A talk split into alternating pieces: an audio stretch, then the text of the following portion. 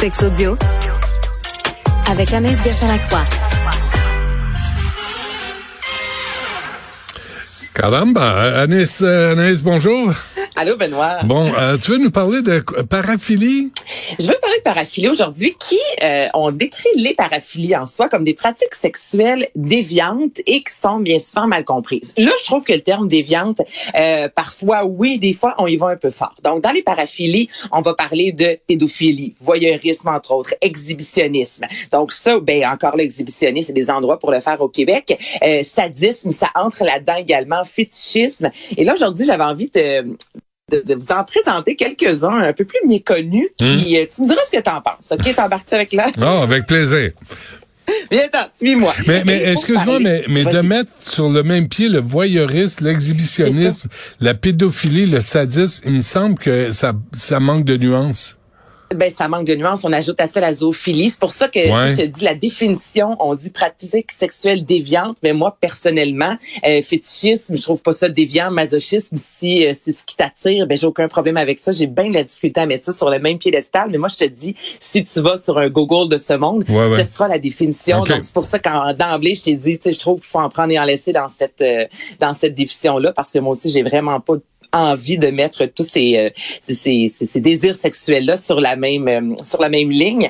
Et quand on parle justement de paraphilie, c'est qu'une personne doit avoir ce comportement-là, Benoît, pendant au moins six mois. Donc, si c'est un trip d'un soir, ben on dit plutôt c'est une faux chalet, tu comprends? Mais quand vraiment, ça fait plus de six mois, exemple que tu es réellement attiré par les arbres, ça c'est de la dendrophilie. Donc, on est loin de la zoophilie, c'est pas la même chose du tout. Là, on est à l'extérieur avec les arbres et souvent euh, certaines personnes, ça peut être une image d'arbre, alors que d'autres vont vraiment sortir de la maison, aimer aller en forêt pour avoir des rapports sexuels, notamment parce qu'on dit que le tronc d'arbre, pour plusieurs, ça leur fait penser à une verge, à un phallus. Donc, moi, personnellement, je regarde un arbre je vois pas du tout de pénis là-dedans, mais il y en a vraiment qui vont voir hmm. cette comparaison-là. Donc, la dendrophilie, Benoît, euh, c'est un des premiers termes que je voulais aborder avec toi ce matin de paraphilie.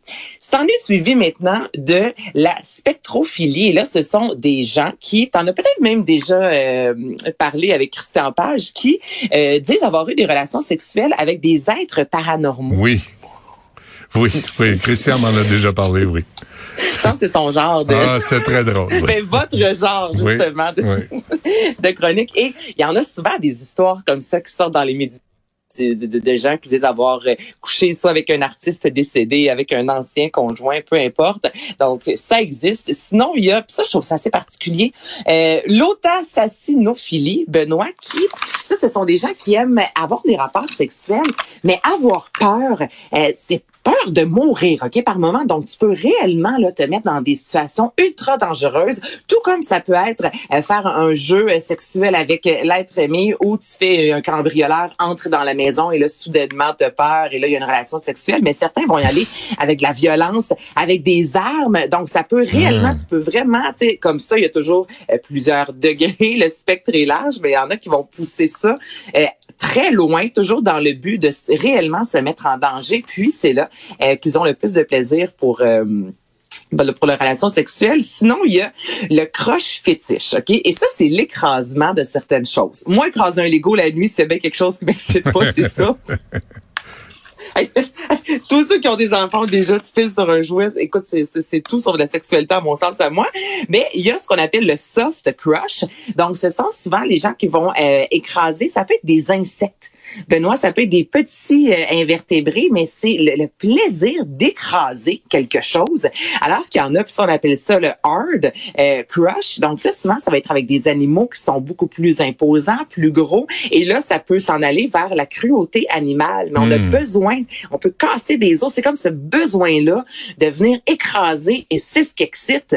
Et sinon, le fiderisme, Benoît, feed comme nourrir. Hmm. Alors, ce sont, euh, c'est en lien avec la nourriture. OK? Et ce sont des gens, il y a le, la personne qui aime nourrir et il y a la personne qui aime recevoir. Donc, si toi, tu es la personne qui aime nourrir, ce qui t'excite, Benoît, c'est tout d'abord de nourrir quelqu'un, mais de voir aussi cette personne-là très souvent prendre du poids, alors que la personne qui est alimentée, elle, est excitée, évidemment, de se faire nourrir et souvent est excitée de, prendre du poids. Alors ça, c'est le fiderisme.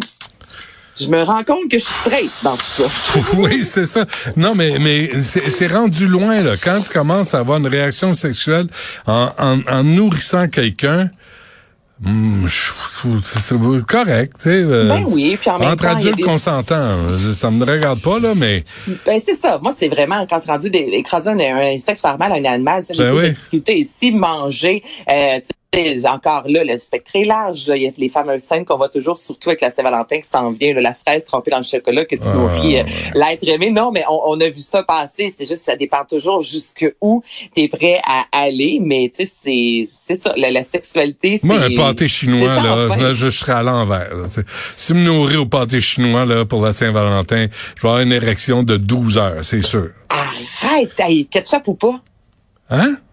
Ketchup ou pas dans ton pâté oh, ketchup, chinois? Ketchup, full ketchup. Ketchup. Oh ouais, non, faut que ça goûte quelque chose. hey, ben voyons donc, c'est super bon du pâté chinois. moi, je déteste le ketchup, mais s'il n'y en a pas dans mon pâté chinois, c'est un drame. C'est la seule place où je peux en mettre. tu vois, tu vois, tu réserves encore des surprises à ton conjoint. comment on peut te faire plaisir, on ne saura jamais. Bon, euh, y a-t-il autre chose comme paraphilie ou euh, eh ben là, j'ai sorti les plus euh, les plus importantes. Là, je te dirais là, c'est assez. Euh, je, je, je pourrais t'en chercher d'autres. Écoute, il y en a à finir, mais déjà, ben c'est freak en même temps. Écoute, c'est c'est freak. Je pourrais, je pourrais pas dire freak. Ben oui, c'est freak. Ben, Écraser des animaux pour bander, voyons. Ben oui, mais en même temps, si toi t'aimes ça faire l'amour dans, dans, dans, dans, dans le bois parce que les, ah, les te rappellent les pénis, ça, j'ai aucun problème. Moi, c'est vraiment mais quand la violence... C'est rugueux un peu, non? c'est sûr que c'est sec. c'est sec pour le... Ça, bref. OK, un On a déjà parlé, toi et moi, attends, on a déjà parlé, toi et moi, des blessures euh, récurrentes au lit. Puis en deuxième position, c'est souvent les, les brûlures. Donc, toi, tapis, de la moquette, souvent, mais on peut ajouter l'écorce d'arbre. L'écorce. C'est chéri. L'écorce d'arbre j'ai, j'ai une, euh, ouais. Je me suis renflé là-dessus. Bon, OK. Euh, la baisse de testostérone chez l'homme, on a le temps.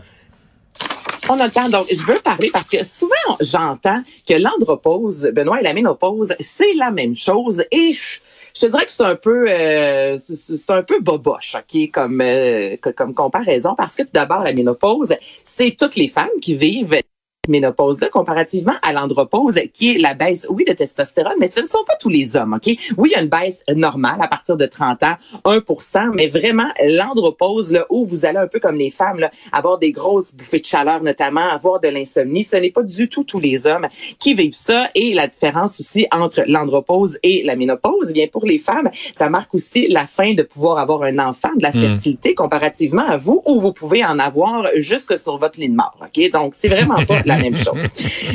non, mais c'est ça quand même. je voulais parler de cette chute-là, en fait, de testostérone, de noix qui peut devenir une réelle problématique. Donc, c'est ça, c'est normal, euh, en vieillissant, que vous en ayez moins. Il peut y avoir quelques problèmes, je te dirais, liés à la sexualité. Donc, baisse de l'appétit sexuel, apparition justement de problèmes érectiles. Euh, je te parlais de transpiration ou vraiment être essoufflé soudainement après avoir fait peu de choses. Mais il y a une, je te dirais, c'est un 10% des hommes qui vont développer, mais c'est une baisse qui est ultra ultra importante, ultra significative. Et ça, si jamais soudainement, là, en l'espace de quelques temps, tu te rends compte que sexuellement parlant, tu as eu vraiment des, des, problèmes justement érectiles, il y a des prises de sang, faut aller voir son médecin parce que ce n'est pas normal. Tu mm-hmm. comprends? 1%, par année, Benoît, c'est normal, mais soudainement, les, les, médecins suivent ça de plus en plus, puis on en parle de, ben pas, pas, je dirais pas de moins en moins, mais on en parle pas beaucoup parce que souvent, encore là, tu vas me dire que c'est un stéréotype, mais les hommes à cet égard-là, vous allez garder ça, vous allez être gênés d'aller et bon, évidemment, il y a plusieurs facteurs qui rentrent en risque, l'alcool, le tabac, euh, l'obésité. Toutefois,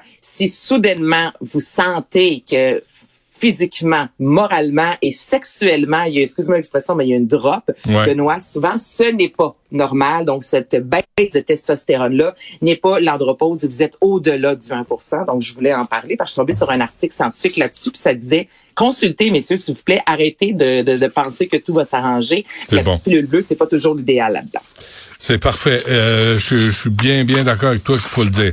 Parfait. Anaïs, euh, merci. On se reparle demain. Merci à toute l'équipe. Il y a euh, Yasmine Abdel qui suit à l'instant.